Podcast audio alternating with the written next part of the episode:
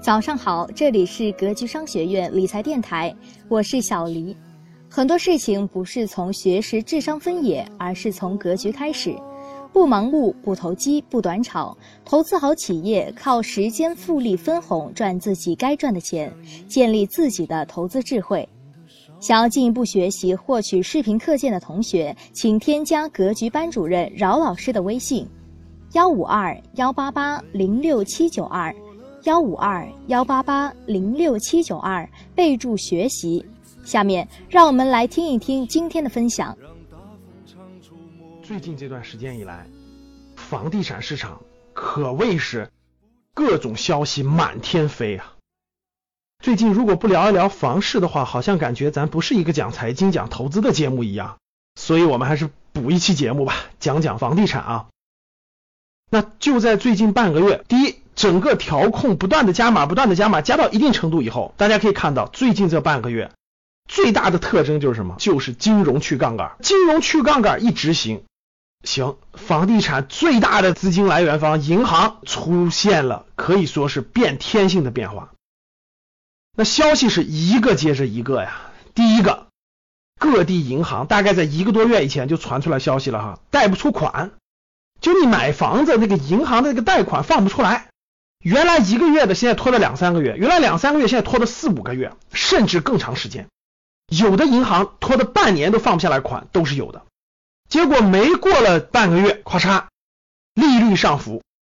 就各地银行先是二套房利率上浮百分之十、百分之二十，现在是首套房上浮百分之十、百分之二十，最多的上涨到了百分之三十的利率。很多人想买房，第一贷款贷不出来。看你是签了合同了，跟开发商，那银行放不出来，那就拖着吧。第二，你是想贷款买的，银行说对不起，呃，你要么就接受这个利率上涨，要么你就等着吧，等到啥时候额度啥时候办，要么就不办。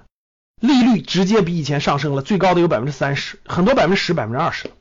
第三，那最近更冒出来更多关于这个银行的消息，对吧？已经有二十多家银行停止了房贷业务。就对不起，我们现在不放房贷了，我们没法做这个业务了。真的是整个银行金融系统的去杠杆，直接冲击了房地产的最大的支持的来源。这个是最近这半个月来最明显的跟房地产相关的金融去杠杆政策的直接表现。那为什么会出现这么多的政策？那以前为什么就没有出现呢？以前为什么银行你总能放出来贷款，对吧？以前为什么这个利率就不涨呢？那以前为什么银行的资金就不紧呢？这些都跟我在五月三十一号讲过一个公开课，对吧？我详细讲过了，保汇率还是保房价，这个地方发生了根本性的逆转。现在为了保汇率，资金紧缩，各银行现在都缺钱，金融去杠杆，各资金都在回流。再加上二零一七年年中了，各银行的考核、年终考核都需要资金的回流，所以就造成了资金特别紧张。资金一紧张，中央大方针的一变化，整个可以说，那房地产行业有可能是发生真的是重大变化。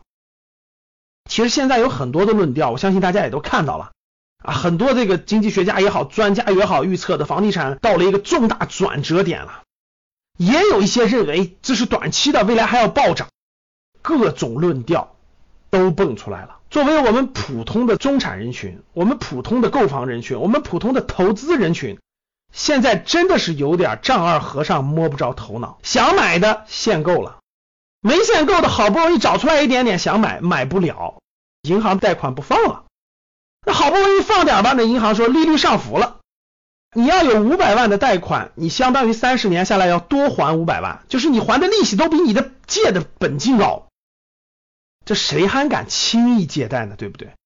那大家看一看，现在整个房地产市场是史上最严重的限购政策压顶，然后金融不支持，资金又不支持，利率全面上升，这种情况是前面这么多年从来没有遇到过的。各位，看来呀，中央那句话啊，房子是用来住的，不是用来炒的，这句话是一步一步要在落实啊。想通过炒房子暴富这件事，现在来看。可能性已经几乎没有了，所以还是那句话，你是自住的还是投资的，呃，一定要分清楚。五月三十一号讲的那次公开课当中呢，给大家详细讲过了。我个人觉得是，如果你是自住的，那你结合你的自住的情况，结合你的城市情况，我觉得很多时候还可以选择的。你也有购房资格，对吧？如果你是投资性的，我觉得现金为王，适当的等一等，看一看，静下心来梳理梳理思路，看看整个市场的变化的情况，等趋势明确以后再动手也不为急。所以，在未来一段时间，可能银行面对房贷的利率还要上升。在未来一段时间，可能有些银行还会停掉房贷业务。在未来一段时间，可以预见的时间，各个城市的限购政策几乎不可能短期内退出。这些其实对未来都有一个预示作用。我们以观望为好。我在五月三十一号讲那次公开课呢，呃，内容信息量还是非常大的。好了，今天的节目到这里就要结束了。喜欢赵老师节目的同学，记得订阅哦。想要学习更多的投资理财知识，获取免费的学习课件的同学，请添加格局班主任饶老师的微信：幺五二幺八八零六七九二，幺五二幺八八零六七九二，备注学习。我们的电台在每天早上六点准时更新，欢迎大家订阅。让我们下期节目再见。